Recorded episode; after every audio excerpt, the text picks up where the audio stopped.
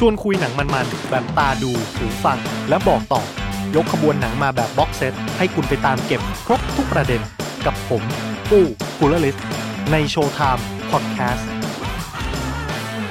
เอาละครับ สวัสดีครับทุกๆ คนยังอยู่กับผมกู้คูลเลิสและรายการโชว์ไทม์ by Mission to Pluto นะครับ วันนี้ก็จะเป็นอีกหนึ่งวันที่เราจะหยิบหนังมาพูดคุยกันอีกแล้วสำหรับในสัปดาห์นี้เนี่ย สิ่งที่หนังเรื่องที่เราจะเอามาพูดคุยกันก็คือ Godzilla vs Kong สำหรับแต่ละท่านเนี่ย ผมเชื่อว่าทุกคนน่าจะมีรสนิยมในการเสพหนังต่างกัน บางคนอาจจะชอบเสพหนังแบบชนิดใดชนิดหนึ่งแบบเฉพาะเจาะจง หรือบางคนอาจจะชอบแบบ A มากกว่า แล้วมีแบบ B แบบ C เป็นรองรองลงไปอะไรแบบนี้คือถ้าถามผมเนี่ยโดยส่วนใหญ่แล้วนะครับ ผมก็จะชอบหนังที่มันให้ข้อคิด หนังที่มันมี แต่เรื่องปรัชญาหรือว่ามีประเด็นที่คมคายอ่าเพราะฉะนั้นส่วนใหญ่แล้วผมก็จะเป็นสายหนังรางวัลซะเป็นส่วนมากมีไดอะล็อกแบบเชื่อเฉือนอะไรเงี้ยพวกหนังบู๊หนังผีอะไรแบบเนี้ยไม่ได้เน้นเท่าไหร่ แต่คนเราเนี่ยมันก็จะต้องมี guilty pleasure แบบว่าเฮ้ยหนังมันอาจจะไม่ได้แบบว่าทรงคุณค่าทางวรรณกรรมหรืออะไรทำนองนั้นแต่เราดูเพื่อความมันสะใจ และเจ้า Godzilla vs Kong เนี่ยมันก็เป็นอะไรที่บันเทิงเริงใจดีเหลือเกินนะเพราะฉะนั้นวันนี้หลังจากที่หลาย ๆ เทปเราคุยอะไรก็ไม่รู้แบบว่าสังคมมั่งการเมืองบ้างอะไรต่าง ๆ นานาสงครามสงครามวันนี้เรามาเบาสมองกันบ้างดีกว่า และแน่นอนจะมาเมาส์มอยอะไรแบบเนี้ยอยู่คนเดียวมันไม่มันก็เลยต้องไปเชิญ เพื่อนร่วมชะตากรรมมาอีกหนึ่งท่าน ขอปรบมือต้อนรับคุณเอิญครับ สวัสดีครับแปะแปะแปะแปะแปะแปะแปะทีมงานช่วยใส่เอฟเฟกต์ให้ด้วยจะขอบพระคุณมากเลยนะครับ เอิญโปรจิโปรจิจากทางรายการ Time to Play เล่นให้เป็นเรื่องทาง Mission to Pluto เหมือนกันครับครับผมนะก็นั่นแหละฮะ เป็นสองสีพนักงาน Mission to Pluto นะ วันนี้เราจะมาคุยเรื่องกอซิล่า vs คองกัน อะ เราคงต้องเริ่มต้นกันแบบเดิมก่อนนั่นก็คือ สำหรับใครที่ยังไม่ได้ดูภาพยนตร์เรื่องนี้ แล้วอยากจะไปเสพอรรถรสของมันด้วยตัวเอง ซึ่งผมก็แนะนำเป็นอย่างยิ่งนะ ก็ขอให้หยุดพอดแคสต์ลงก่อน แล้วเราค่อยกลับมาคุยกัน เมื่อคุณชมหนังจนจบแล้วผ่านทางคอมเมนต์ในช anel YouTube ละกันนะครับ เอาละอันนี้ก็คงจะต้องโดยปกติเนี่ย ถ้าเป็นพอดแคสต์หนังเรื่องทั่ว ๆ ไปอะผมอาจจะมีการเล่าเนื้อเรื่อง สรุปย่อๆให้ทุกคนฟังสักนิดนึงว่าโอเค ในหนังมันเกิดอะไรขึ้นบ้าง แต่พอมาเป็นเรื่องนี้เนี่ยรู้สึกว่า มันจะเล่าอะไรดีวะคือคือปีตะเกียตอนที่คุณกู้บอกเว้ยว่าอ่า เนี่ย ให้ไปดูกันก่อนเลยนะ ถ้าเกิดคุณไม่อยากโดนสปอยความรู้สึกของผมคือ มันมีอะไรให้สปอยวะเรื่องเนี้ย คือเนื้อเรื่องคือแบบมันคือคุณอะจ่ายตังค์ ผมไม่แน่ใจว่าคุณจะจ่ายตังค์เท่าไหร่เว้ยแต่ว่าคุณจ่ายตังค์ซื้อตั๋วเข้าไปดูในโรงเนี่ย เรื่องนี้คือเข้าไปดูแย้ต่อยกับลิงจบมันไม่มีอะไรมากกว่านั้นแล้วเว้ยไอ้เรื่องบอกว่าเข้าไปดูความลึกลับซับซ้อนเรื่องของแนวคิด ปรัชญาหรือว่าเรื่องอะไรก็ตาม ไม่ไม่มีนี่คือกูเข้าไปดูลิงกับแย้ต่อยกัน จบจริง ๆ จังๆมาก ฮะทุกอย่างโยนทิ้งไปฮะสมองด้วยนะฮะคือแบบว่าเอาตัวเข้าไปในจักรวาลของเจ้าไททันปีศาจยักษ์สองตัวนี้ที่ไอคอนิกสุดๆ ในโลกภาพยนตร์ ทั้งคู่มีประวัติศาสตร์ยาวนานแบบร่วมร้อยปีเข้าไปแล้วอะนะ คือแบบครับแล้วก็เป็นเหมือนตัวที่ represent โลกตะวันตกและโลกตะวันออกเลย คือแบบสัตว์ประหลาดจาก East และ West แบบมาเจอกัน ทั้งคู่มีฐาน fanbase ยิ่งใหญ่ประวัติศาสตร์ยาวนาน แล้วก็ได้มาโคจรมาพบกันในหนังที่แบบ ต้องบอกว่าสมศักดิ์ศรีในในเชิงลักษณะว่า เอาสองเอาปีศาจสองตัวนี้มาสู้กันแบบมันมันหยดมากๆ เหมือนที่ผมโพสต์เฟซบุ๊กส่วนตัวไปผมบอกว่านี่มันศึกราชาปะทะเทพเจ้านะฮะก็สนุกมากจริงๆเอ่ออเอาความรู้สึกของคุณเอิญก่อนแล้วกัน คุณเอิญรู้สึกว่ายังไงดีกับเรื่องนี้อ่า ในฐานะที่เป็นคนรับชมหนังในแบบที่ดูเอาสะใจเขาว่านะครับ ไม่ได้มองไปถึงเรื่องอะไรที่มันแอบแฝงหรือว่าข้อความระหว่างบรรทัดตรงนั้นเลย สนุกครับผมผมชอบมาก คือเป็นเรื่องที่ดูแล้วแบบว่าอ๋อนี่สินะ การที่เราจะได้เห็นก็ซิล่าแล้วก็คิงคอง ได้มาซัดกันในรูปแบบของ CG ระดับฮอลลีวูดมันช่างน่าตื่นตาแล้วก็ตื่นใจแล้วก็ตื่นตันอะไรได้ขนาดนี้แต่นั่นแหละครับ คือ มันก็ประทับใจแค่ชุดนั้นนะคุณ คือถ้าเกิดว่าคุณจะไปเอาเนื้อเรื่องฝั่งมนุษย์ ซึ่งเดี๋ยวเราคงจะพูดกันภายหลังนั่นแหละอืมคือกรุณายกสมองของคุณออกไป ยกเหตุผลยกตรกกระใด ๆ ที่คุณมีอยู่ในใจ อย่าไปหาคำตอบ อย่ามีคำถามแล้วก็ไปอย่าอย่าไปหาคำตอบอะไรจากมันเลย ยกสมองออกไปแล้วไปเพลิดเพลินกับลิงกับแย้แล้วกันฮะเออผมรู้สึกว่าคนไทยอะมีรสนิยมในการชอบดูหนังสัตว์ประหลาด คือหนังสัตว์ประหลาดนี้อืมไม่ใช่ว่าในสเกลแบบมหึมาแบบนี้นะ แค่พวก Alien Predator หรืออะไรแบบแค่เป็นสัตว์ประหลาดที่แบบโอ้ดูพิษสงร้ายกาจแล้วเราจะต้องมาล่ามันหรือต่อสู้กับมันอะไรเงี้ยคือก็เป็นแนวที่คนไทยชื่นชอบมาก ๆ ประมาณหนึ่งเลย ส่วนสำหรับส่วนตัวผมเนี่ยมันให้ให้คุณค่าทางนอสเตอร์เจียแบบค่อนข้างสูง คืออย่างผมกับคุณเอิญเนี่ย คนที่วัยไล่เลี่ยกันเนี่ยในในวัยที่วันที่เราเป็นเด็กอะ่ะเราจะเจอ เห็นเจ้าสัตว์ประหลาดตัวเนี้ยในในรุ่นชุดยางอะ่ะ นึกออกไหมอืมเอาคนมาสวมอะ่ะ แล้วก็ออกไปแสดงตีกับนู่นนี่นั่นตีกันเองสัตว์ประหลาดบ้าง เป็นอุลตร้าแมนบ้างอะไรบ้างอะไรอย่างเงี้ยคือมันก็ให้ความรู้สึกว่า เออเราอยู่ตั้งแต่วันนั้นน่ะ เห็นวิวัฒนาการซึ่งถ้าถามคนรุ่นพ่อเราเนี่ยเขาอาจจะบอกว่า โอ้กูดูตั้งแต่สต็อปโมชั่นกูดูตั้งแต่แบบขาวดำอะไรอย่างเงี้ยอะแล้วแต่พอมันก็แบบว้าวมากๆแล้วของเขาในยุคนั้น แล้วมันก็เหมือนกับเป็นวิวัฒนาการมาจนมาถึงรุ่นเราแล้ว จริง ๆ นี่ก็เป็นรุ่นเจนถัดจากเราแล้วนะรุ่นลูกเราแล้วอะไรเงี้ยก็ได้เห็น เจ้าสองตัวนี้ตีกันในแบบจอเงินที่แบบว่ากราฟิกแบบเนียนๆบทเขาเรียกว่าจะบอกว่าบท เอาเป็นว่าอ่าจะบอกว่าบทของสัตว์ปหลาดมันก็อาก้าอะไรอย่างเงี้ยคือมันก็ไม่มีอะแต่ว่า โอเคคุณสามารถทำให้พวกเขาเท่พอๆกัน ในคนละมุมมีการดึงจุดเด่นออกมาได้ ถึงแม้ว่าจะเป็นสัตว์ประหลาดที่อาจจะดูแบบอิโมชันไม่เยอะอะไรแบบนี้ อืม ประมาณนั้นก็ถือว่าฟินฟินค่อนข้างรู้สึกดีเลยทีเดียว อันนี้ขอเสริมนิดนึงแล้วกันครับ เพราะว่าจากที่คุณกู้เกริ่นมาตะกี้อะคือถ้าเกิดว่าเป็นรุ่นพ่อเราอะ อาจจะไปดูตัวเวอร์ชันแรกสุดใช่ไหมซึ่งก็ซิล่ามาในนามของสัญลักษณ์ของการที่มนุษย์ใช้พลังงานนิวเคลียร์ในการที่กวาดล้างกันเอง แล้วก็ตัวก็ซิล่าเหมือนเป็นอวตารของพลังงานนิวเคลียร์หรือว่าระเบิดนิวเคลียร์แล้วก็ความกลัวที่มนุษย์มีต่อนิวเคลียร์เนี่ยแหละ อันนั้นคือเวอร์ชันแรก ๆ เลย แต่ว่าหลังจากตัวขึ้นมาหลังๆอะครับ อย่างเอาจริงๆอะ ยุคที่พวกเราจะเสพกันคือยุคที่ก็ซิล่ากลายมาเป็นเหมือนกับผู้พิทักษ์โลกเรียบร้อยแล้ว แล้วก็เวลาตอนดูหนังทุกรอบมันก็จะต้องมีสัตว์ประหลาดตัวใหม่ ๆ ออกมา แล้วก็เฮ้ยทำยังไงดีสุดท้ายก็ซิล่าก็จะเป็นคนที่มาช่วยเหลือหรือว่าขับไล่ปีศาจนั้นออกไป ประมาณนี้แหละครับ ดังนั้นเนี่ยตั้งแต่ตอนที่ Legendary เขาทำไอตัว Godzilla ใน Monsterverse มาเนี่ยผมรู้สึกแบบ นี่สินะ Godzilla ที่ฉันรู้จักมันกลับมาแล้ว ไม่ใช่ Godzilla ฮอลลีวูดปี 90 อะไรนั่นที่แบบเออน้ำตาฉันจะไหลแต่แต่คือเออผมผมคิดว่ามันก็ต้องเป็นประวัติศาสตร์ที่ควรจะ embrace คือต้องยอมรับว่าถ้าไม่มีความแบบว่าเละตุ้มเป๊ะในวันนั้นน่ะ มันก็คงจะไม่มีอะไรดีๆ เกิดขึ้นในวันนี้ แล้วยิ่งคุณเอิญแบบ พูดถึงแต่ประเด็นเนี้ยน่าสนใจมากขนาด กูบอกว่ามันไร้สาระนะกูยังอุตส่าห์หาสาระกับมันได้ คือออริจินของกอซิล่าอย่างที่คุณเอิญบอกมันไม่ได้เหมือนกับที่เราเห็นในปัจจุบันว่าลักษณะของความเป็นเหมือนกับผู้พิทักษ์โลก อ่า เวลามีภัยคุกคามเป็นปีศาจจากต่างพิภพนอกโลกหรืออะไรก็แล้วแต่ก็คือกอซิล่าเราจะออกหน้าไปต่อสู้ แต่จุดกำเนิดเริ่มต้น origin ของมันก็คือเป็นเรื่องเกี่ยวกับนิวเคลียร์สงครามนิวเคลียร์ผลจากกัมมันตภาพรังสีอะไรต่าง ๆ อะไรในลักษณะเนี้ยซึ่งก็ต้องบอกตามตรงว่าถ้าคุณศึกษาประวัติศาสตร์ รู้จักประเทศญี่ปุ่น เราก็ต้องรู้ที่มาที่ไปว่าเขาคือประเทศเดียวบนโลกนี้ที่ที่โดนระเบิดนิวเคลียร์ลงไปอืมเออ แล้วก็หลังจากนั้นก็ทุกคนกลายเป็นเรื่องเกรงกลัวไม่มีใครแบบ อยากจะยิงอยากจะใช้อยากจะทำมันอีกเลยอะไรแบบเนี้ย แล้วเขาผมคิดว่านะ มันเป็นมันเป็นหนึ่งในอีเวนท์ที่ถ้าเดาใจคนญี่ปุ่นนะผมคิดว่ามันก็เป็นความขมขื่นของชาติอะคือมันอืมเป็นมันเป็นประวัติศาสตร์ที่ไม่น่าจดจำมันมีแต่ความเลวร้าย มันมีแต่ความแบบน่าอับอายหรืออะไรอย่างเงี้ยเขาก็ยังอุตส่าห์ทำอะไรที่มันญี่ปุ่นญี่ปุ่นแบบทวิสต์มันอะคือแบบทับกลับให้มันกลายเป็นทรัพย์สิน ให้มันกลายเป็นมรดก ให้มันกลายเป็นสิ่งที่ ไอ้เชี่ยคนในชาติเป็นสมบัติของคนในชาติให้คนในชาติภูมิใจได้ น่าทึ่งนะน่าทึ่งจริง ๆ นะ คือ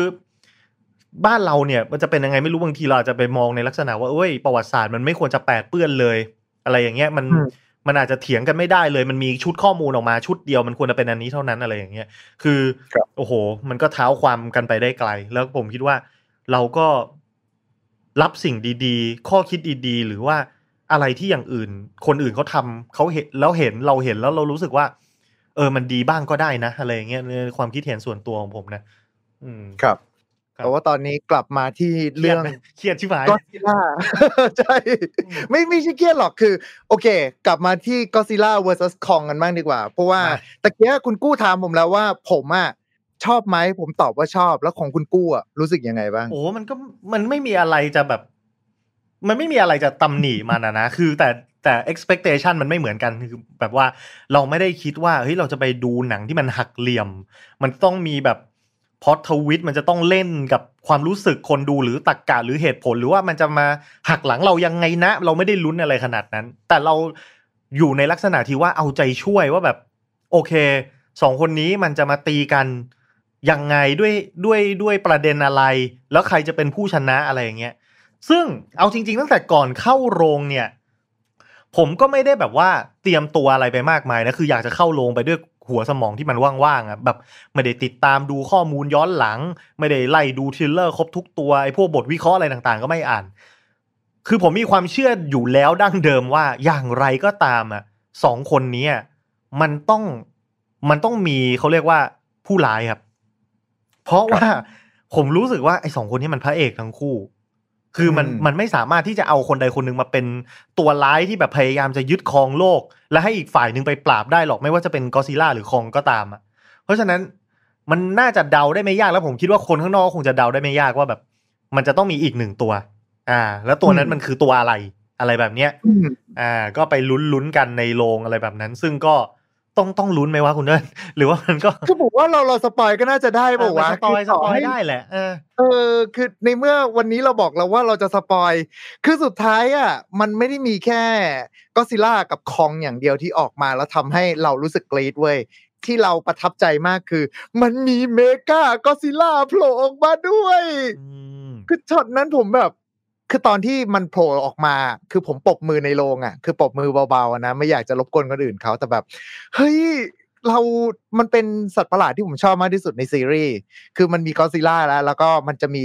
ไอ้ตัว Mechagodzilla โผล่มา ตอนแรก ๆ ถ้าเกิดว่าเวอร์ชันสมัยเก่า มันก็จะเป็นผู้ร้ายหน่อยใช่ไหมคุณ แต่ว่ามันก็จะมี Mechagodzilla เนี่ยหลัก ออกมา 3 ดีไซน์ก็คือตัว Mechagodzilla ที่เป็นผู้ร้ายผู้ร้าย Mechagodzilla ที่มนุษย์เป็นคนสร้าง อันเนี้ยจะมาเป็นพระเอกจ๋าๆเลยอืมแล้วสุดท้ายนี่ก็จะเป็นอีกตัวหนึ่งคืออ่าคิริวซึ่งคิริวนี่เอาจริงๆแล้วโอ้trivia มันเยอะมากคุณ เพราะว่าเขาก็เอาความเป็นคิริวอะไปใส่ใน Mechagodzilla ตัวนี้ด้วยเหมือนกัน อืม อืม คุณนั่นรู้แบบว่าคิดอยู่แล้วตั้งแต่แรกไหมว่ามันจะต้องมีอีกตัวหนึ่งอ่า ความเป็น Warner Brothers คุณ ผมมีความรู้สึกว่ามันน่าจะออกมาไม่หนีไปจาก Bat v Sup เท่าไหร่อะแล้วคุณเอิญคิดไหมหมายความว่ายังไงว่าไม่หนีจาก Bat Bat v Sup นี่หมายความว่าไง หมายถึงว่าแบบก็ Bat v Sup คือแบทแมนก็พระเอกอ๋อซูเปอร์แมนก็พระเอก การที่ไอ้สองพระเอกมาเจอกันเนี่ย คือมันไม่ใช่แบบ จะออกมาประหัตประหารกันแน่ๆอะการที่พระเอกสองคนมาเจอกันแปลว่าอะไรแปลว่า มันจะต้องมีสุดท้ายมันจะต้องมีผู้ร้ายสักตัวหนึ่งอะที่มันโผล่ออกมา แล้วก็ให้พระเอกสองคนอะเขาจับมือร่วมกัน แล้วก็ไปปราบเหล่าร้ายอ่าที่มันออกมาในตอนท้ายเรื่องอะไรประมาณเนี้ย แล้วตัวที่คุณเอิญเก็งไว้อะเป็นตัวนี้ไหมเป็น Mechagodzilla ไหม เอาจริงอะผมเก็งไว้ตั้งแต่แรกสุดก่อนที่มันจะเป็น trailer หลุดออกมาด้วยซ้ำอะก่อนที่มันจะมีการวิเคราะห์ว่าเฮ้ย frame นี้ใน trailer อันนี้มันดูเป็นโลหะโลหะนะนี่มัน Mechagodzilla นี่นะคือก่อนหน้านั้นอะผมไม่รู้สึกคือผมก็รู้สึกว่า หรือจะเป็น Mechagodzilla วะเพราะว่า การที่ก็ซิล่ามันมาถล่มเมืองหรือมันมาสู้กับ Kong ได้อะคือถ้าเกิดว่าโอเค เราตัดไปที่เวอร์ชันชุดแรกสุดละกัน เวอร์ชันชุดแรกสุดเนี่ย อันนี้ผมขออนุญาตย้อนไป 1933 แล้วกันนะครับ ตอนที่คิงคองออกมา แล้วก็ตอนที่คิงคองกับฝั่งของก็ซิล่าเนี่ยได้มาเจอกัน ถ้าผมจำไม่ผิดรู้สึกว่าจะอยู่ที่ 196 2 หรือ 63 เนี่ยแหละ คือผมทำข้อมูลลงไปใน Time to Play ช่วงที่ผ่านมานี้แล้วล่ะก่อนหน้านั้นอะมันคือเหมือนจับค่อนข้างจะจับยัดนะคุณคือก็ซิล่าบุก แล้วก็ไปเจอคอง แล้วก็เลยจับคองมาสู้กับก็ซิล่าจบ แต่สำหรับตัวเวอร์ชันตัวเวอร์ชันเก่าเนี่ยก็ซิล่าเองมันก็จะมีปมกับเมกาก็ซิล่าด้วยเหมือนกัน เพราะว่าเมกาก็ซิล่าเนี่ยโผล่มาครั้งแรกในฐานะของก็ซิล่าตัวปลอมเว้ย แล้วก็มาบุกเมือง แล้วสุดท้ายก็ซิล่าก็เลยมาเจอกับก็ซิล่าตัวปลอม ยิงแสงใส่ปุ๊บ เฮ้ย ข้างในนั้นมันหุ่นยนต์นี่นะ ก็เลยกลายมาเป็นเมกาก็ซิล่าดังนั้นเนี่ยพอตอนที่บอกว่าก็ซิล่ามันมาบุกเมือง แล้วการที่จะให้ก็ซิล่ามาสู้กับคองได้ ผมก็แอบคิดว่าเฮ้ยหรือว่ามันจะเป็น เป็นเมกาก็ซิล่าวะ ผมก็เลยเก่งกันตั้งแต่ตอนนั้นแล้วล่ะ แต่ถามว่าไอ้ที่ผมพูดมาทั้งหมดเนี่ย เกี่ยวข้องกับเนื้อเรื่องในหนังไหมปรากฏว่ามันจบที่ไม่เกี่ยว แต่ว่าโอเค มันก็มีจุดลิงก์กันแหละว่าทำไมก็ซิล่ามันถึงมาบุกเมืองประมาณนี้ครับ อ่า ให้คุณเอิ้นเท้าความเมื่อสักครู่คุณเอิ้นบอกว่าเมกาคอซิล่าเนี่ยเมกาคอซิล่าเนี่ยมันมีสามตัวใช่ไหม แล้วมันมีตัวใช่ที่สามที่ชื่อคิริวใช่ไหม ใช่ อ่า ช่วยแบบเกริ่นหน่อยว่าคิริวนี่มันไปยังไงมายังไงความเป็นมา คือคิริวอะครับเป็นเมกากอซิล่าที่ข้างในอะมันคือกระดูกของตัวกอซิล่าตัวแรกสุดที่ออกมาในปีหนึ่งเก้า something หนึ่งเก้าห้าสี่อ่า ตัวที่มันโดนระเบิดไอออกซิเจนของไอด็อกเตอร์ซาริซาวาเวอร์ชันเก่าที่แกปิดตาข้างหนึ่งฮะ จัดการไป ถ้าผมจำเนื้อเรื่องไม่ผิดนะ แล้วไอตัวคิริวเนี่ย มันมีอยู่ช่วงหนึ่งซึ่งมันเหมือนกับว่าในเมื่อข้างในเนี่ยโครงของมันคือกอซิล่าและด้วยความที่เราเป็นคนเอเชียครับ เราก็มีความเชื่อเรื่องภูตผีปีศาจกันนิดนึง มันเกิดปรากฏการณ์ที่ว่าคิริวไอตัวเมกากอซิล่าเวอร์ชันที่สามเนี่ย มันโดนผีกอซิล่าตัวแรกสิงเว้ยแล้วก็ออกมาถล่มเมืองเชี่ยควบคุมไม่ได้ คือดูใช่ไสยศาสตร์ไปเลยอ่า ซึ่งไอเวอร์ชันนี้มันก็ดันหยิบความตรงนั้นมาใส่ในเนื้อเรื่องด้วยเหมือนกันอ่าทำให้เมกากอซิล่าเกิดคลั่งขึ้นมาด้วย คือไอการการที่ไอเมกาคอซิล่ามันคลั่งเนี่ย เพราะว่ามันไปเอาเหมือนกับวิญญาณของกิโดล่ามาใส่ปะมันใช้หัวกะโหลกของคิงคิโลคิงคิโดราอ่าฮะตัวที่มันโดนอ่าตะปบหัวแล้วก็กระเด็นลงทะเลอันนั้นไปอะครับา ตอนท้ายจำได้ใช่ไหมถ้าเกิดว่าใครที่ได้รับชมกันอะ ภาคที่แล้วอะ ตอน King of Monster อะมันเหลือหัวอยู่อันนึงเว้ยอืมซึ่งก็เลยคาดเดาว่ามันน่าจะเป็นหัวตัวเนี้ยที่ว่ามันเหลือแค่หัวกะโหลกอย่างเดียวแล้ว แต่ว่าด้วยตัวของ King Kidora ที่เวลามันสื่อสารกันเองอะเขาให้คำจำกัดความว่าเนื่องจากว่ามันมีสามหัว มันก็เลยต้องใช้โทรจิตในการสื่อสารกันอืมดังนั้นเนี่ย หัวกะโหลกของ King Kidora ตัวนี้ก็น่าจะเป็นเหมือนกับอุปกรณ์สำหรับ amplify ให้อ่าพลังจิตของไอ้ด็อกเตอร์ลูกชายของด็อกเตอร์ซาริสใช่ไหมลูกชายของด็อกเตอร์ซาริซาวาในการใช้พลังจิตในการควบคุมเมกากอซิล่าอืมซึ่ง คุณอาจจะสงสัยต่อไว้ว่า แล้วทำไมหัวกะโหลกมันทำได้วะ คือนี่คือความอีหยังวะอย่างหนึ่งซึ่งเกิดขึ้นในเรื่องนี้แล้วผมแนะนำให้ทุกคนถอดสมองและตากาใดๆทิ้งที่มีอยู่ในหัวนะครับ แล้วก็เข้าไปดูลิงกับแย้และก็แย้เหล็กต่อยกันก็มันมันก็ยังมีความพลอตโฮอยู่บ้างนะ อะไรอย่างเงี้ยงี้แบบเอองี่เง่างี่เง่านิดๆหน่อยๆแต่ว่าโอเคก็เข้าใจได้คือ ผมชอบที่มันสร้างเมกากอซิล่าออกมาแล้วเสือกแบบเก่งจัดอะเก่งจัดชนิดที่ว่า เอากันไม่ลง เออครับคือคือแบบโค่นด้วยตัวคนเดียวไม่มีใครเอาลงเลย แล้วมันก็แปลกดีตรงที่ว่าปกติเนี่ย ผมสังเกตมาเวลาดูหนัง ผมดูหนังพวกซูเปอร์ฮีโร่หรือหนังที่มันมีแบบ battle สนุกสนุกๆอะในในหนังอาจจะมี battle ประมาณสามรอบ อ่าอืมมันจะมีช่วงเปิดเรื่องขึ้นมาหนึ่งครั้งเพื่อปูตัวละครในแบทเทิลจะอืมเป็นพระเอกหรือผู้ร้ายชนะหรือแพ้ก็ได้ แต่เราก็จะเห็นเบื้องต้นว่าพิษสงมันร้ายกาจยังไงอ่ามีไฟท์เปิดเรื่อง ไฟท์กลางเรื่องจะเป็นไฟท์ที่ส่วนใหญ่พระเอกจะพ่ายอืมเพราะเพราะว่าถ้าเกิดว่าพระเอกชนะตั้งแต่กลางเรื่องก็จบแล้ว อ่า มันจะเป็นไฟท์ที่พระเอกจะต้องแพ้แพ้เพื่อที่แบบแพ้เพื่อที่จะกลับไปฝึกวิชาหรือกลับไปแบบเก็บเลเวลอัปเกรดอะไรก็ตาม แล้วก็กลับมาสู้กันในไฟท์สุดท้าย เพื่อที่จะอืมอ่าปิดเกม จบหนังให้ได้ อ่าทีนี้ก็ซิล่าคองก็ก็สูตรนี้เหมือนกันครับ ไฟท์แรก แต่แต่กลับกลายเป็นว่าคองแพ้หมด คือก็คองเจอก็ซิล่าสองสองครั้งแรกอะ่ะ คือแพ้ยับเลย เออสู้สู้ก็ซิล่าไม่ได้ก็ซิล่าเหมือนถึกอะ่ะเออคือมคองจะฉลาดลูกเล่นจะพลิ้วอะไรยังไง เห็นกระบวนท่าแต่ละอย่างคองใช้นะโอ้โหยมันแบบว่าแหมมันเป็นลิงที่แบบสะใจอะ กระโดด เหยียบตึกยึกยักยึกยักวิ่งไปคว้าขวานมาจามอะไรเงี้ยแต่สรุปก็ซิล่าถึกกว่า คือเอาไม่ลงแต่ว่าพอก็ซิล่าไปเจอเมกาก็ซิล่าก็คือสู้ไม่ได้เลยตัดเรื่องว่าเฮ้ยสิ่งประดิษฐ์ของมนุษย์อะมันจะไปสู้ก็ซิล่าแบบชนะแบบ เหลือเหลือขาดขาดแบบอย่างนั้นเลยเหรอวะอะไรอย่างนี้นะ ผมชอบทั้งดีไซน์คอนเซปต์รวมไปถึง เวลาเห็นเวลาเห็นเมกาซิล่า in fight เมกากอซิล่า in fight อะอืมผมแบบรู้สึกว่าเฮ้ยเชี่ยมันแพรวๆดีว่ะ คือแบบมันมีทั้งพ่นแสงใช่ป่ะ มีทั้งจรวด missile ปืน มีหางเป็นสว่านคือแบบว่า อ่ามีเขาเรียกว่าอะไรนะ elbow elbow rocket อะคือไอ้เชี่ยแบบ เห็นก็ซิล่าฟันศอกกับผมแบบเฮียอะไรเนี่ยคือ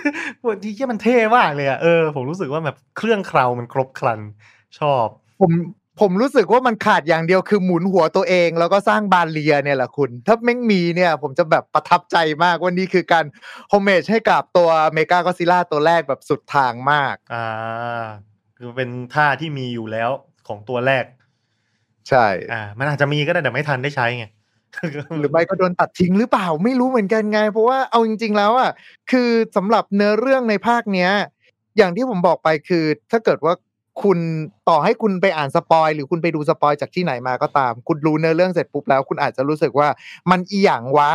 คือพวกเราตอนที่อยู่ในโรง ก็รู้สึกเช่นเดียวกันครับว่าอีหยังวะจับแพะชนแกะ จับเนื้อเรื่องมาซะแบบทำไมพวกแกตกลงกันง่ายจังทำไมพวกแกเซเยสกันง่ายจัง แล้วทำไมอยู่ดีๆ พวกแกมาทะเลาะกันแล้วก็มาร่วมมือกันได้วะอ่าก็เต็มไปหมดเลย แต่ว่าในมุมกลับกันเนี่ย โอเค มันก็ถือว่า guilty pleasure นะคุณมันคือเรื่องของความสนุกที่เราอะ เข้าไปดูอะไรที่เราไม่ต้อง คิดอะไรพูเยดแล้วอะก็อะไรเงี้ยเออพูดแล้วก็อาจจะกระดากปากคือเหมือนเหมือนนั่งดูละครหลังข่าวบางทีแล้วเรารู้สึกว่าฉันไม่ต้องการอะไรที่มันซับซ้อนอะปล่อยตัวปล่อยใจฮะแล้วก็ให้ให้เด็กชายกู้และเด็กชายเอิญน้อยๆ ที่เราฝังไว้ในหัวใจของเรามันโผล่มากระโดดโลดเต้นอ่าครับทีนี้ถ้าเราเอ่อจะเรียกว่าเท้าความสักนิดหนึ่งก็เท่ากับว่าจริง ๆ แล้วอะ ไอ้สองตัวนี้มันเป็นศัตรูสายพันธุ์คู่อาฆาตกันมานานแล้วอย่างนี้หรือเปล่า เพราะว่ามันเขามีการพูดถึงอะไรนะ Hello Earth ใช่ที่เป็นเป็นโลก คือแกนโลกเราเนี่ย ไม่ใช่ลาวา หรือว่าไม่ใช่แบบความร้อนแบบที่นักวิทยาศาสตร์ ความเชื่อของเรารู้กันในวันนี้นะแกนโลกไม่ได้ร้อน แต่แกนโลกเนี่ยเป็นที่อาศัยของเหล่าอสูรไททันทั้งหลายแล้วก็เกิดมหาสงครามกันเกิดขึ้นสองฝ่ายนี้เป็นศัตรูคู่อาฆาตกัน แล้ว มันมีภารกิจที่เจ้าของเนี่ยมันจะต้องมุดไปไปไปใต้พิภพอย่างเงี้ยแหละ เพื่อที่จะไปอัปเกรดตัวเองหยิบขวานขึ้นมา ผมสงสัยไอ้ขวานในตัวเนี้ย ตกลงมันคือเกล็ดหลังของก็ซิล่าหรือเปล่าผมเข้าใจว่าเป็นแบบนั้น เข้าใจว่ามันคือเป็นแผงหลังก็ซิล่า เพราะว่าตอนที่คองอะ หยิบไอตัวขวานขึ้นมา แล้วก็เห็นหัวกะโหลกของไดโนเสาร์สักตัวหนึ่ง ซึ่งผมให้ให้ผมเดานะ ผมก็รู้สึกว่า หรือนั่นคือ โครงกระดูกของก็ซิล่าในอดีตหรือเปล่าอืมเผ่าพันธุ์ของก็ซิล่าในอดีตอารมณ์ประมาณเนี้ยครับ อ่า แต่ว่ามันมีจังหวะที่คองมันเอาขวาน ไปนาบเอาไว้ตรงพื้นที่แกะสลักออกมาเป็นเหมือนกับ เป็นตัวร่างก็ซิล่ายาวๆอะเหมือนปลาอยู่ในน้ำอืมแบบเป็นเส้นปลาปลาไหลหรืองูทะเล แล้วก็มีไอ้พวกเกล็ดแหลมๆโผล่มาเยอะๆเยอะๆแล้วขวานอันนึงมันก็ไปฟิตตรงนั้นพอดี ซึ่งก็ดูแล้วมันเป็นไปได้มากเพราะลักษณะของการเรืองแสง ลักษณะของการรับพลังของก็ซิล่าเวลามันเป่ามาเนี่ย มันพ่นออกมาเนี่ยมันรับได้แล้วก็คล้ายๆกันเลย อืม คือผมแอบข้องใจในดีไซน์ไว้คุณ เพราะว่าหลังจากที่คุณเนี่ย เอาไอไม่ใช่คุณสิ หลังจากที่คองเว้ย เอาไอขวานเนี่ยไปแนบลงไปเสร็จปุ๊บ แล้วก็เหมือนกับ activate ระบบพลังงานมา ไอตัวพลังงานมาเนี่ย ผมนั่งดูแล้วผมรู้สึกว่ามันเหมือนก็ซิล่า ไอตัวที่ดูเป็นพญานาคดูเป็นงูอันนั้นอะอ่ามัมันดูเหมือนกับก็ซิล่าแบบที่ไม่ไม่มีแขนไม่มีขาใช่มีแต่ใช่ใช่หัวลงไปถึงหางใช่แล้วผมก็มานั่งคิดว่า ถ้าตรงนี้มันคือเหมือนกับสถานที่ศักดิ์สิทธิ์ของคอง แล้วทำไมลายที่พื้น มันเป็นรูปกอดซิลล่าวะบางทีคนเรามันก็ชอบ เอาศัตรูคู่อาฆาตมาเป็นโทรฟี่อะคุณ คือ คือเหรอวะคุณไม่ไม่ไม่แบบว่ามัมันไม่มีได้ดูเป็นโทรฟี่มันดูเป็นเหมือนกับของเอาไว้บูชาประมาณแบบว่าพอเอาขวานแต่เสียบกูลงไปเสร็จปุ๊บกูถลกเกล็ดหลังมึงมาทำอาวุธเลยนะเว้ยอ๋อนี่มันคือการหยามหมิ่นอะไรอย่างเงี้ยนึกออกไหมอ่าโอเคโอเคโอเคนี่พยายามซึ่งจะมันแถให้มันก็เลยกลายเป็นว่าคิงคองก็เลยแบบ อ่า นี่ไง ฉันได้มาแล้ว ขวานทอ ไม่ใช่ ขวานคองอืมคือมันมีช็อต ช็อตแบบอีอย่างไว้เยอะมากอะในเรื่องนี้เพราะว่าอย่างไอตอนที่ที่พื้นมันเริ่มมีพลังงานมาแล้วใช่ไหมอืมแล้วมันก็จะเกิดคำถามไว้ว่าไอตัวบริษัท Apex ที่เป็นคนสร้างเมกากอซิล่าเนี่ย ข้อที่หนึ่งเลยตอนที่แกสร้างเมกากอซิล่าขึ้นมาโหสเปคมาอย่างเทพ ยิงพลังงานทีเดียวปื้ดแบตหมดอืม เออผมก็เลยคิดว่าแบบ อ่านี่เขาก็เลยเป็นสาเหตุไงว่าทำไมบริษัทเนี้ยเขาถึงพยายามที่จะส่งคนมาหาแหล่งพลังงาน ใต้พิภพไอที่ใน Hollow Earth ไอ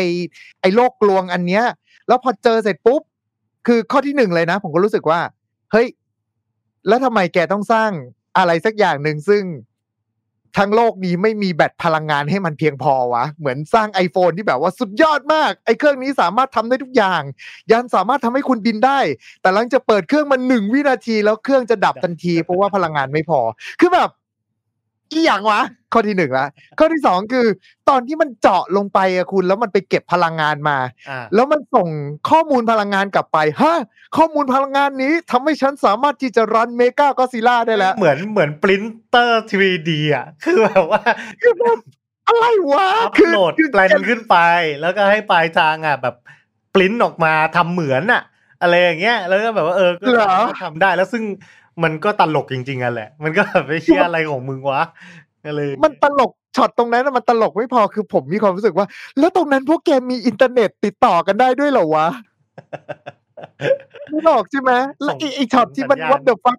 ใช่เสามึงอยู่ไหน หรือยานยานคือเสา คือมันก็น่าจะมีการสื่อสารกันไปตั้งแต่แรกเปล่าวะว่าแบบว่าเฮ้ยตอนนี้ก็ซิล่าบุกแล้วนะรีบหาพลังงานมาเร็ว ไม่อะ นี่ก็แบบว่าเออเหมือนทั้งสองโลก ไม่ได้เชื่อมต่อกันแล้วอยู่ดีๆ ก็มีไอไอหุ่นหกขาแมงมุมหกขาอันนั้นน่ะที่แบบว่าส่งข้อมูลไปเสร็จปุ๊บแล้วก็แบบ เออ เน็ตแกแรงดีเนอะยี่ห้อไหนวะแล้วก็อีกอีกช็อตอีกอย่างว่าคือเนื่องจากว่า อ่าอย่างที่คุณกู้บอกไปใช่ไหมครับว่ามันคือ ทฤษฎีโลกกลวงมันคือ hollow earth อืมแปลว่าข้างในเนี่ยมันก็คือจะเป็นโลกอีกใบหนึ่ง ซึ่งเวลาตอนที่เราแหงนมองขึ้นไปบนฟ้า แทนที่เราจะเห็นเป็นเป็นเมฆเป็นท้องฟ้า เราจะเห็นแผ่นดินของอีกฝั่งหนึ่งแทน และไอตอนที่มันเป็น hollow earth มา แล้วผมรู้สึกว่ามันเหมือนเป็นแซนด์วิชสองอันประกบกันอะ มันไม่ใช่แบบกลมๆอะอืม เออซึ่งถ้าเกิดว่าคุณเคยดูเรื่องกันดั้มมาก่อนนะผมจะเข้าใจว่าแบบ มันควรจะต้องเหมือน colony เปล่าวะคือแหงนมองฟ้าเสร็จปุ๊บแล้วเห็นบ้านของอีกฝั่งหนึ่งไอ้นี่ไม่ไอ้นี่มันเป็นแผ่นแซนด์วิชสองอันประกบกันแล้วก็ขึ้นอยู่ว่าคุณจะขึ้นบนหรือลงล่างเป็นสอง layer มันไม่ได้เป็น360องศา แล้วพอตอนที่ก็ซิล่ามันเป่าไอตัว atomic breath อะแล้วมันทะลุมาถึงห้องของคองอะความรู้สึกของผมคือแบบแก ทำไมแกยิงแม่นจังวะ ไอไอไอบัลลังก์คองนี่คืออยู่ใต้ฮ่องกงเป๊ะๆเลยเหรอวะพลังงานไงคือไอ้ไอ้อย่างเงี้ยผมคิดว่าถ้ามันยืนอยู่ตรงไหนมันก็ยิงลงมาถูกได้อะไรอย่างเงี้ย แต่ว่าแต่ว่าตำแหน่งนี้มันลงหัวพอดี ซึ่งมันก็จะดูแบบว่างี่เง่าไปหน่อย ถามตั้งแต่แรกเลยว่า มึงไปฮ่องกงทำไมก่อน คือแบบ ผมคิดอะไรไม่ออกเลยนอกนอกจากรับตังค์จีนมา คือแบบ ฮ่องกงมันมีความสำหลักสำคัญทางยุทธศาสตร์ หรือว่าอะไรยังไงที่คุณจะต้องไปเปิดสาขาของสาขาใหญ่อยู่ที่นั่นวะเขาเป็นเจ้าของเทคโนโลยีเหรอหรือว่าอะไรยังไงคือแบบ คือแบบให้มันมีชื่อของเมืองเมืองจีนแบบ เอี่ยวอยู่กับหนังนิดนึงอะไรอย่างนี้ ก็จะเป็นการ PR ประเทศกันไปได้ อะไรทำนองนั้นผมว่าข้อหนึ่งคือน่าจะอ่าสำหรับ อ่าที่เคยไปได้ยินมานะครับ คือถ้าเกิดว่าคุณจะเอาหนังเข้าไปในประเทศจีนอะ คุณจำเป็นจะต้องมีนักแสดงจีน หรือไม่ก็คือต้องถ่ายในประเทศจีนอ่าหรือไม่ก็ต้องมีฉากอะไรที่เกี่ยวข้องกับประเทศจีนอะเขาถึงจะยอมให้คุณเนี่ยสามารถที่จะเข้าไปฉายได้ แต่ถ้าเกิดว่าคุณไม่มีฉากเหล่านั้นอะ มันเหมือนเป็นโควต้าที่จะเอาหนังจากต่างประเทศเข้ามาฉายในจีน ซึ่งต่อปีต่อปีเนี่ยมันน้อยมาก ดังนั้นอืม ใช่ ดังนั้นเนี่ยทุกเรื่องเราจะเห็นว่ามันจะต้องมีสักฉากหนึ่งอะถ้าไม่ไปโผล่ที่เซี่ยงไฮ้ก็ต้องไปโผล่ที่ฮ่องกงเนี่ยแหละอืมแต่ถ้าเกิดว่าในโลกความเป็นจริงแล้ว เอาจริงๆก็ฮ่องกงก็ยังถือเป็นเมืองท่าใหญ่ในฝั่งอ่าทะเลแปซิฟิกอยู่ดีคุณ เพราะว่าถ้าเกิดว่าทางขวามันคืออเมริกาทางซ้ายมันก็ต้องเป็นฮ่องกงอยู่ดีแหละ แล้วด้วยความที่มันเป็นท่าเรือใหญ่สักขนาดนั้นอะ มันก็ สามารถดิสบิวต่อได้เพียงแต่ผมแค่ไม่เก็ตว่าแบบทำไมตอนที่มันส่งมาเนี่ย มันส่งผ่านระบบเร็วกันใต้พิภพอะเออคือ เนื้อเรื่องมัน what the fuck มันมีความอีหยังวาเยอะมากคุณดังนั้น เนี่ย ก็ก็เราก็จะลืมลืมฝั่งของมนุษย์ทิ้งไปซะไม่ มันไม่มีอะไรวัดเดอะฟักมากกว่า การจะแฮ็กเมกากอซิล่าด้วยการสาดน้ำแล้วไม่งระยำที่สุดแล้ว อะ คือแบบ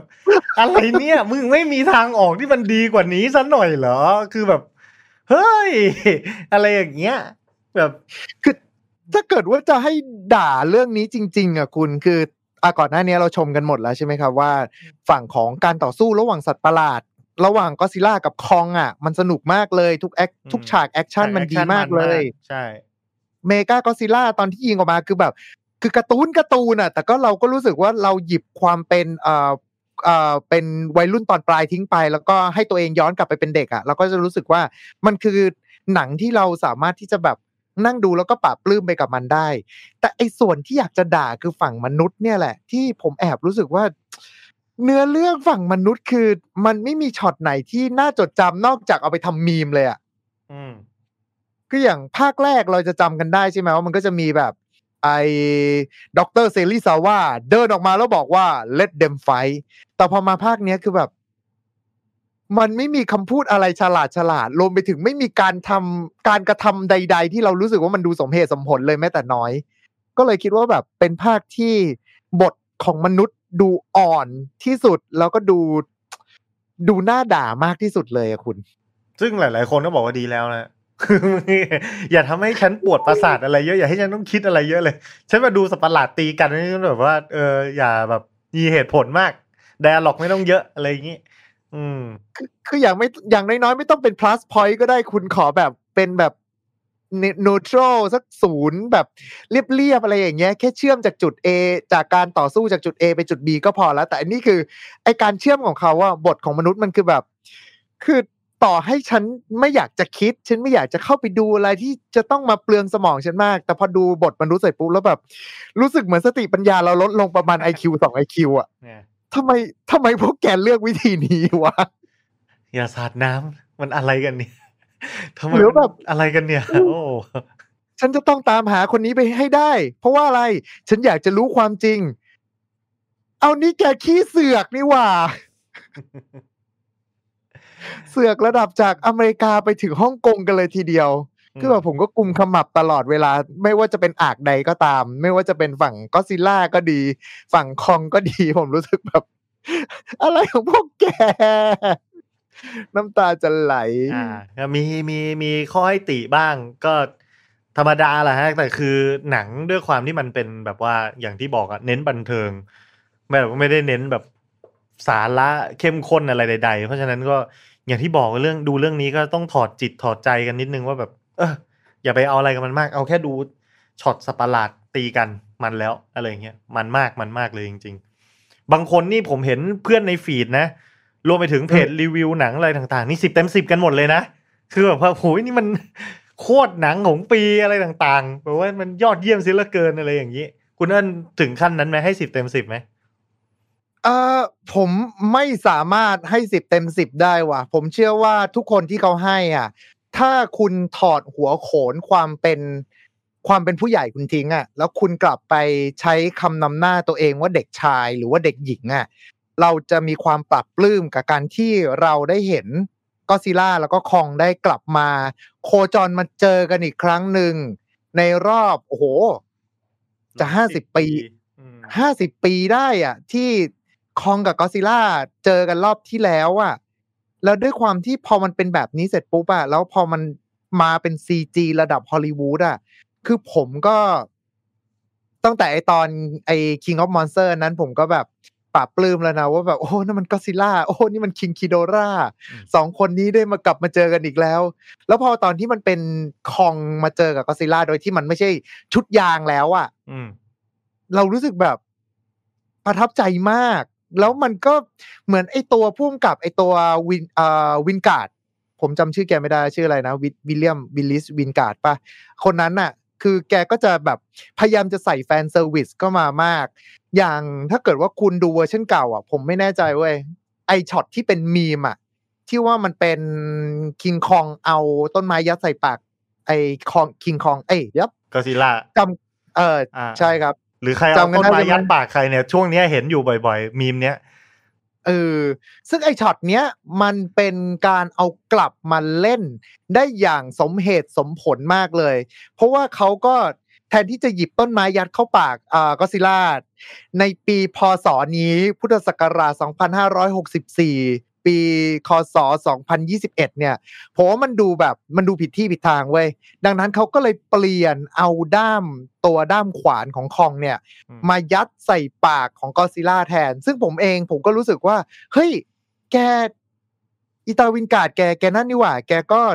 เป็นติ่งภาคเก่ามาพอสมควรเลยนะแกก็เลยพยายามที่จะยัดพวกไอเกร็ดเล็กเกร็ดน้อยที่เคยดูมากันทั้งหมด ไม่ว่าจะเป็นทั้งของก็อดซิลล่าเอง หรือว่าคองเองเนี่ย ยัดเข้ามาในหนังเรื่องนี้ รวมไปถึงฝั่งของตัวเมกาก็อดซิลล่าด้วยคุณ เพราะว่าเมกาก็อดซิลล่าไอที่ตอนแรกที่คุณกู้บอกว่า โอ้มันมีอาวุธเยอะมากเลย มันมีทั้งแบบยิง missile ออกมาได้ มันมีทั้งแบบไอพ่นอะไรอย่างเงี้ย คือไอตัวเนี้ยมันเป็นการบอกถึงตัวเก่าเมกาก็อดซิลล่าตัวเก่า มันก็มีเหมือนกันคือ สามารถที่จะยิง missile ออกมาจากนิ้วได้นะ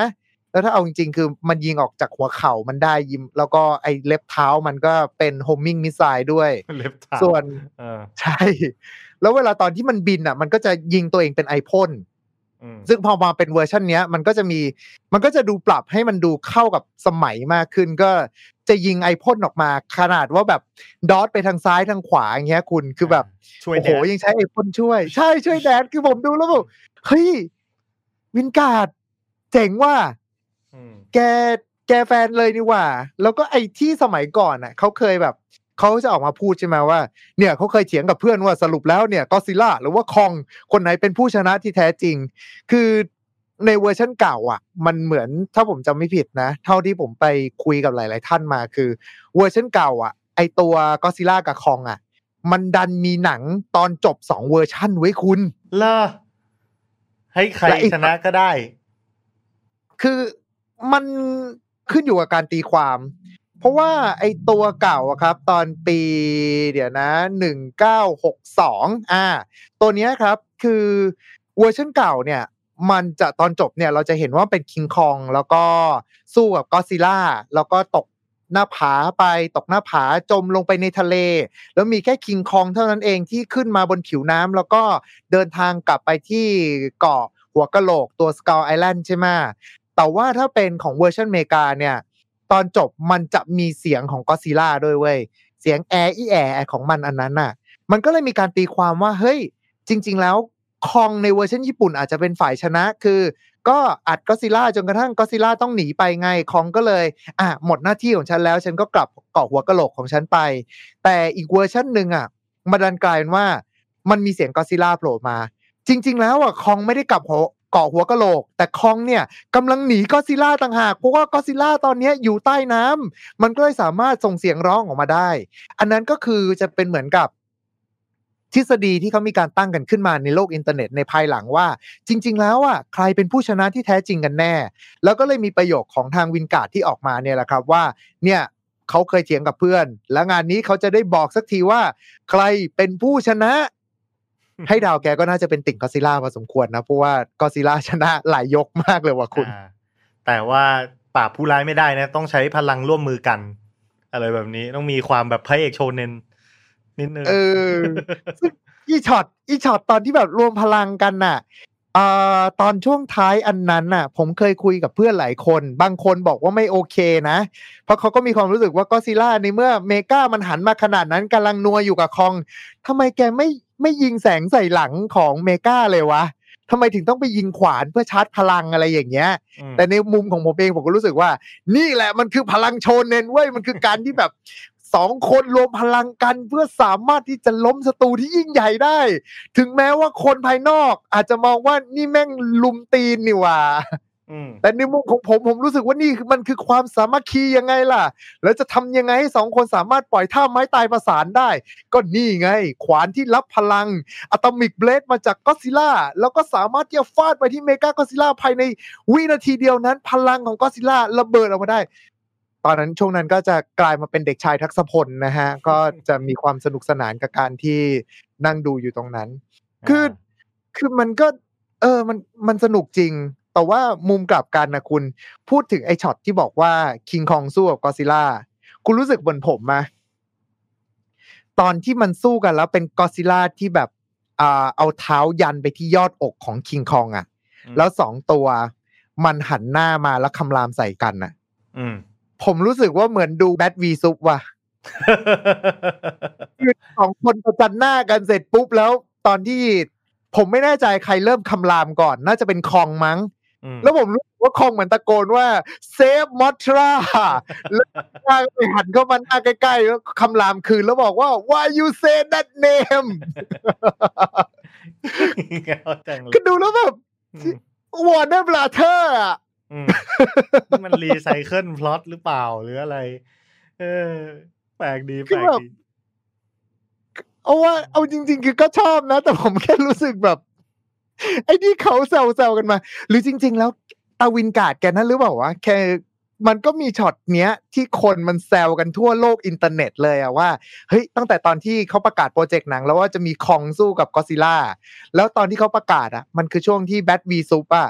มันเพิ่งฉายลงอืมถ้าผมจำไม่ผิดนะ แล้วคนมันก็เลยมาล้อมีมนี้กันว่าแบบเซฟมอทราแล้วก็แบบ why you say that name อะผมรู้สึกได้เลยว่าอีตาวินการ์ดมันเล่นมีมอยู่เว้ย อืม เออ คือคนอื่นจะว่ายังไงผมไม่รู้ ผมเลือกที่จะเชื่อแบบนี้เว้ย จบ พอ ก็เป็นไปได้เป็นไปได้ คือแบบว่า เราก็พยายามจะ ผมคิดว่าเขาก็พยายามจะจับอะไรที่มันเป็นกระแสโลกกันแหละแล้วก็เอามาใส่ลงไปในหนังให้คนเห็นแล้ว แบบเอ้ยมันมีภาพภาพซ้อนกับสิ่งที่เกิดขึ้นจริงอะไรอย่างเงี้ยก็เป็นไปได้ก็เป็นมุกหนึ่งนะผมคิดว่าที่ทำให้หนังมันแบบว่าเข้าถึงคนได้ง่ายอะไรแบบเนี้ยทีนี้ ถ้าถามถึงการจบของมันดีกว่า และลามไปถึงอนาคตของซีรีส์คุณเอิญคิดว่ามันจะไปในทิศทางไหน เพราะว่าดูแล้วมันจบจบจริง ๆ นะ มีคนเคยบอกว่าถ้าภาคนี้ขายไม่ดี มันจะเป็นภาคสุดท้ายของ Monsterverse เว้ยคุณ อืม ผมเคยได้ยินแบบนั้นนะ คือมันเหมือนเป็นการหยิบเอาที่สิ่งที่ ก็ซิล่าซึ่งเป็นตัวไอคอนหรือว่าเป็นตัวแทนแห่งโลกตะวันออกอะแล้วมันคือมันเคยมาเจอกันใน King Kong vs Godzilla แล้ว แล้วมันทำให้ Godzilla เนี่ย เข้าไปติดตาตึงใจคนในโลกตะวันตก แล้ววันนี้มันคือการสร้างจากคนโลกตะวันตก เพื่อกลับมาให้กับคนทั้งโลกอีกทีหนึ่งเหมือนกับเป็นเสียงสะท้อนที่ออกมาว่า พวกนายรักก็ซิล่ากับคิงคองไหมอะไรอย่างเงี้ยครับทางนี้ก็ออกบอกว่า ใช่พวกเราก็รักมันเหมือนกันนะพอมาเป็นแบบเนี้ยอ่าถามว่ามันจะจบตรงนี้ไหมก็เป็นไปได้ แต่ในอีกมุมหนึ่งผมแอบรู้สึกว่าภาคเนี้ยเขาให้ความสำคัญกับคิงคองเยอะมาก เรารู้สึกได้เลยว่าคองภาคเนี้ยมันมันเลยกว่าการเป็นกอริลลาขนาดยักษ์ไปแล้วว่าคุณ มันกลายมาเป็นเหมือนกับ มนุษย์ในอีกรูปแบบหนึ่งมีรักโลภโกรธหลง มีการสื่อสารกันและตอนนี้เขาเปิดแล้วว่า มันมีโลกใต้พิภพอยู่นะ มันมีโลกทฤษฎีโลกกลวงอยู่นะ แล้วมันมีวัฒนธรรม มันมีฝั่งของนวัตกรรมต่างๆ ที่เกิดขึ้นแปลว่ามันเคยมีอารยธรรมของคิงคองอยู่ตรงนั้น ผมอยากดูคิงคองเวอร์ชั่นต่อ ๆ ไปมากเลยว่าเขาจะเล่นกับมุมนี้ยังไง เขาจะทำคิงคองให้กลายมาเป็นการผจญภัยใน Hollow Earth หรือเปล่าคิงคองจะได้พบกับคองตัวอื่นในเผ่าพันธุ์เดียวกันหรือเปล่า แล้วก็มีรุ่นพี่ผมคนหนึ่งแซวมาไว้ว่า หรือจริง ๆ แล้วเนี่ยคิงคองที่อยู่ใน Hollow Earth เนี่ย คือมันอาจจะทิ้งตรงนั้นไปแล้ว แต่มันก็ยังมีชีวิตอยู่นะ และคิงคองเนี่ยก็ มีภาษาเป็นของตัวเอง แล้วก็ใส่เสื้อผ้าแล้วอาจจะกำลังขี่จรวดอยู่ก็เป็นไปได้ อารมณ์ประมาณเนี้ย คือผมอยากดูมาก ผมรู้สึกว่าคองตรงนี้คือแบบ ด้วยความที่เขาเป็นลิงด้วยมั้งแล้วด้วยความที่เขาแบบเอ่อมีความใกล้เคียงกับมนุษย์อะเราเห็นสีหน้าเขาในขณะที่กอซิล่าคืออ่านสีหน้าแย้ไม่ค่อยออกอะด้วยความเคารพเลย เรา เออ เราก็เลยรู้สึกว่าแบบ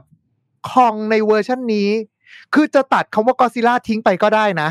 เพราะว่าของหนังเรื่องเนี้ยหมืพะกะเอาจริงใช่ คือผมว่าเรื่องนี้มันคือคองเลยอะ มันไม่ใช่กอซิล่า มันคือคองภาค versus กอซิล่าเว้ยๆอืม เออ ผมคิดแบบนี้เลย แล้วผมก็รอที่จะดูอยู่ว่า เขาจะเล่นอะไรกับคิงคองได้มากกว่านี้ ส่วนเรื่องของก็ซิล่าผมก็ยังหวังว่าเขาจะทำภาคใหม่ ๆ ออกมาเรื่อย ๆ เหมือนกัน และถ้าเป็นไปได้จริงๆก็ช่วยกรุณาหยิบพวก ที่เขาเคยทำออกมาแล้วอะ ที่เคยมีของทางโทโฮอะ ผมยังอยากเห็นตัวอื่นๆนะอย่างอ่าไกกันอะไรอย่างนี้ ตัวนั้นก็รู้สึกว่าเทพจะต้องบอกว่า คือผมก็มีความรู้สึกคล้ายๆคุณเอิญว่า ไม่อยากให้มันจบ ไม่อยากให้มันยุติ เลยสำหรับอืมจักรวาลนี้ แต่ทั้งนี้ทั้งนั้นมันก็อยู่ที่เสียงตอบรับอะครับ อยู่ที่ยอดขายว่าออกมาแล้วเนี่ย คนยังชอบดูคนยังให้ความสนใจมันมากน้อยขนาดไหน ก็เป็นเรื่องทางธุรกิจก็ธรรมดาเข้าใจได้ แต่ถ้ามันไม่ได้เนี่ยก็จะเป็นอะไรที่น่าเสียดายมากจริงๆนะยังไม่มีสถิติบอกออฟฟิศออกมานะว่าเข้าโรงอืมฉายกันไปแล้วเนี่ยเป็นยังไงกันบ้างหวังว่าจะเป็นที่น่าพอใจ เพราะว่าไม่อยากให้มันจบตรงนี้เลย มันมันมีเรื่องเล่าต่อได้โดยเฉพาะอย่างยิ่งทางฝั่งก็ซิล่าเนี่ย ตัวละครยังไม่ได้ใช้ยังมีอีกเยอะแยะเลยมั้ง แต่ทาง Legendary ไม่อยากจ่ายค่าลิขสิทธิ์ปะวะคุณแปลวก็แบบว่าน่าเซ็ง มันมีอีกอีกทางหนึ่งที่แบบว่าผมแบบนั่งคิด แล้วไม่ไม่ใช่แค่ผมนั่งคิดหรอกมันมีคนกลุ่มใหญ่ ๆ เลยที่อยากให้มันเกิดขึ้นก็คือ ไปปะทะกับ Gipsy Danger แห่ง Pacific Rim อืมอะไรแบบเนี้ย ซึ่ง Pacific Rim อะเป็นหนังที่ผมชอบ เออ แต่ไม่นับภาคสองแล้วแหละนะภาคสองไม่งงี่เง่าเออภาคแรกเฮ้ยมันเคยมีภาคสองด้วยเหรออ๋อไม่มีใช่ไหมเออเออผมเข้าใจเออไม่มีภาคสองไม่มีภาคสองมีภาคแรกเสร็จปุ๊บแล้วก็กระโดดมาเป็นแอนิเมชันซีรีส์เลยใช่อะเออ นั่นแหละคือผมชอบ Pacific Rim ผมชอบ Pacific Rim แล้วผมรู้สึกว่า เฮ้ยมันน่าจะเป็นศึกที่แบบว่า สมศักดิ์ศรีอยู่นะ ถ้าไอ้พวกนี้แม่งแบบมาตีกันแบบนวลเนียไปหมดอะไรเงี้ยก็น่าจะมันอืมดีอะไรเงี้ยแล้ว Legendary ก็ถืออ่า Pacific Rim ด้วย ใช่อืม นั่นแหละ ที่ก็ลุ้นอยู่เหมือนกัน เพราะว่าเอาจริงๆแล้วอะด้วยความที่พวกเราสองคนน่าจะโตมากับ หนังสัตว์ประหลาดในช่วงยุค 90 กันซะเยอะอะอืมแล้ว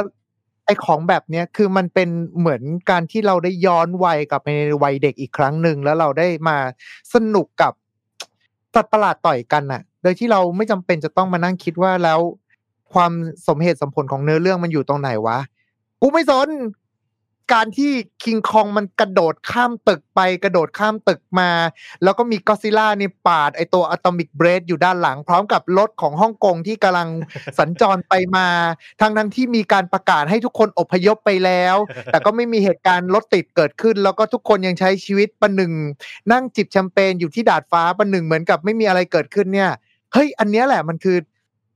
เราชอบ เราชอบบรรยากาศเนี้ยคือมันดูแบบเป็นความ ตลกงี่เง่ายุค90ดี อ่าใช่ฮะก็นั่นแหละครับ สรุปแล้วก็คือมันมากก็อยากให้ทุกคนไปมีโอกาสไปไปได้ไปดูกัน แล้วก็อืมเป็นหนังที่บันเทิงได้ไม่ต้องแบบไปเครียดอะไรเยอะแบบทิ้งทิ้งลืมเรื่องข้างนอกลงหนังไว้แล้วก็เข้าไปสนุกกับมันนะแบบว่าเพลินเลยจริง ๆ คุณครับเอิญมีประเด็นไหนที่คิดว่าตกหล่นอยากพูดอีกไหมครับ การเลือกนำตัวละครที่เป็นลูกชายของดรซาริซาวามาครับยังไงฮะในแง่มุมไหนฮะ เอาจริงๆอะ ประเด็นที่ผมแอบรู้สึกเคืองมากที่สุดข้อหนึ่งเลยเว้ยคุณ คือ ตัวละครเรนซาริซาวาคือลูกชายของดรซาริซาวาไอคนที่บอกว่า let them fightอะแล้วคนเนี้ยมาในฐานะของ pilot ที่ขับไอตัว Mechagodzilla เว้ยคือผมรู้สึกว่าบทมันน้อยมากอะ คือบทน้อยเป็นบทตัวละครที่เรารู้สึกได้ว่า ไม่ต้องเป็นลูกชายซาริซาวาก็ได้ป่าวะ คือจะเป็นตาสีตาสาจะเป็นใครก็ได้จะเป็นนายทักษพลก็ได้ จะเป็นเอ่อคุณกู้คูลเลอร์ลิสไปอยู่ตรงนั้นขับ คือไม่ว่าจะเป็นใครอะแทบจะไม่มีผลอะไรเลยอะไม่มี เพราะว่า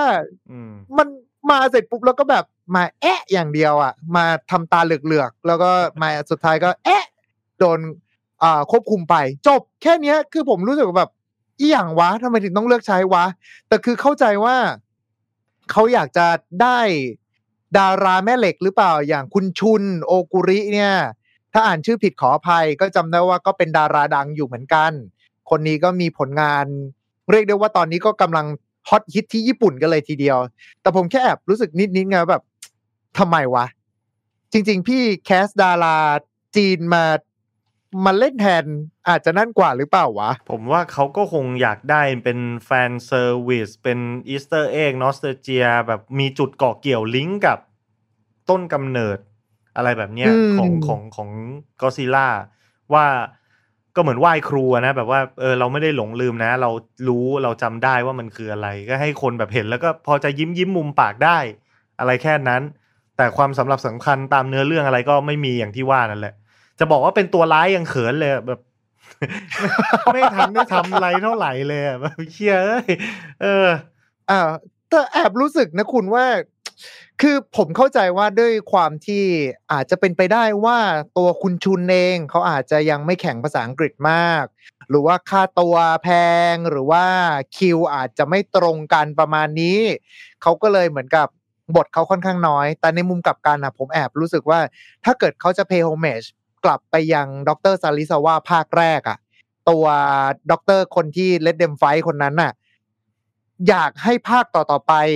เรนซาริซาวะมีบทเยอะกว่านี้หน่อย คือคุณอาจจะเอาคุณชุนกลับมาเล่นอีกรอบหนึ่งก็ได้ หรือว่าอาจจะบอกว่าโดยเหตุการณ์ครั้งนั้น ก็เลยทำให้วิญญาณเขาเกิดไปสลับร่างกับคนอื่นอะไรอย่างเงี้ย ไปกันใหญ่เลยทีนี้ อ่า ก็คือเรารู้อยากจะรู้จักตัวละครตัวนี้มากขึ้นอะ ไม่ใช่แค่มาตาเหลือกอย่างเดียวอะ อ่า ต้องรออืมดูว่าอย่างแรกเลยต้องภาวนาให้มันมีภาคใหม่ให้ได้ก่อน ครับ แล้วไอ้ตัวองค์กรเนี่ยมันมีโมนากับมีเอเ c กเอเ c กก็ต้องถือว่าล่มสลายไปแล้วมั้ง คิดว่าน่าจะล่มมั้ง เพราะว่าซีตัวโอโดนแดกเข้าไปซะขนาดนั้นอะ มันก็ไม่น่าจะมีลูกสาวซีอก็ตายพร้อมกันด้วยอีกต่างหาก ใช่เออคือไม่ไม่กาจะเหลือแบบ ไม่กาจะเหลือหินให้เรารู้สึกเลยว่าอ๋อมันอาจจะมีภาคต่อนะ ไม่เอเปกถือว่าล่มสลายตรงนี้อืมหแต่รือเปล่า แต่การการแถมันถ้า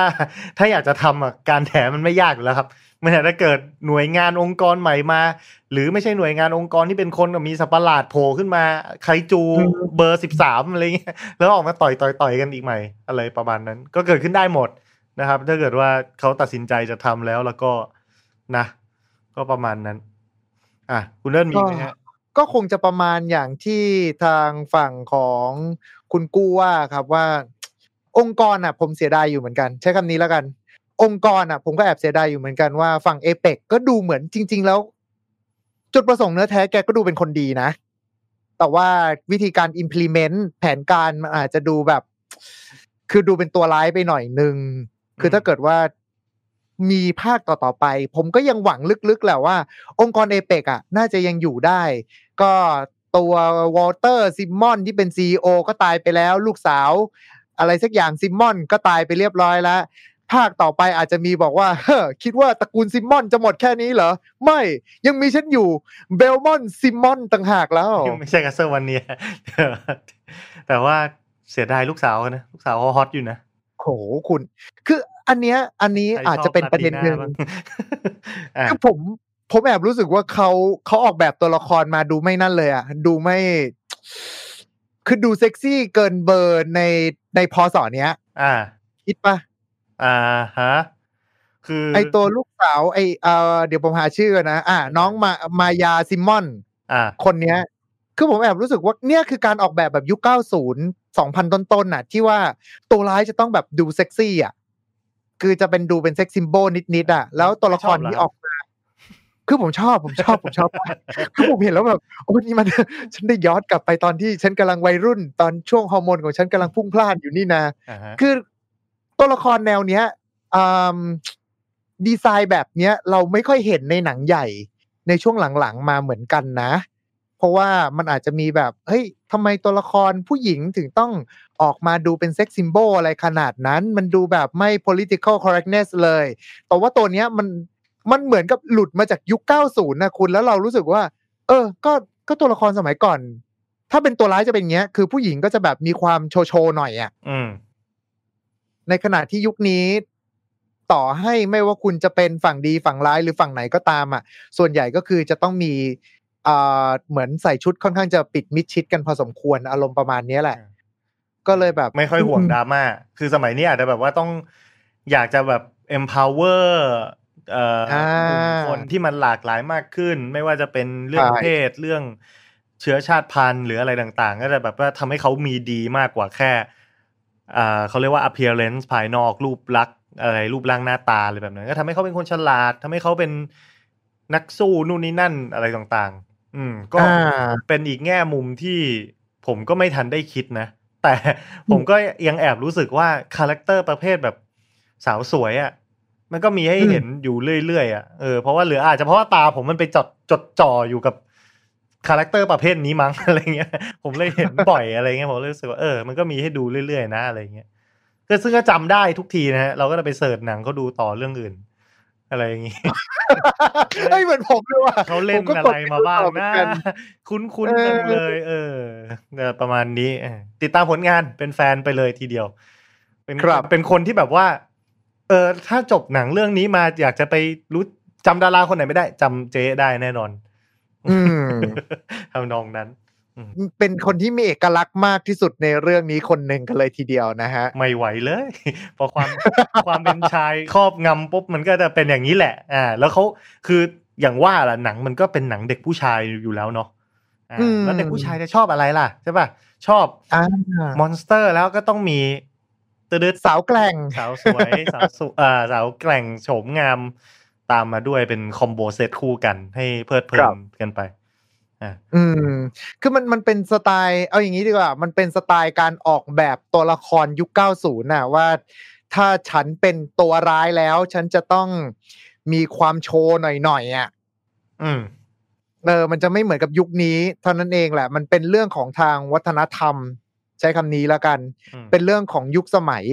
แล้วบังเอิญว่าพอตัวละครนี้ออกมาแล้ว เรารู้สึกได้ว่ามันเหมือนเป็นการย้อนกลับไปในยุคนั้นว่า เอ้ย เออ การออกแบบตัวละครมันก็จะเป็นแบบนี้รวมไปถึงตัวละครอื่น ๆด้วยที่จะมีความกูฟี่ของมันอยู่อะครับ อืมใช่เออจะมีความที่เรารู้สึกว่าแบบ เออมันมัน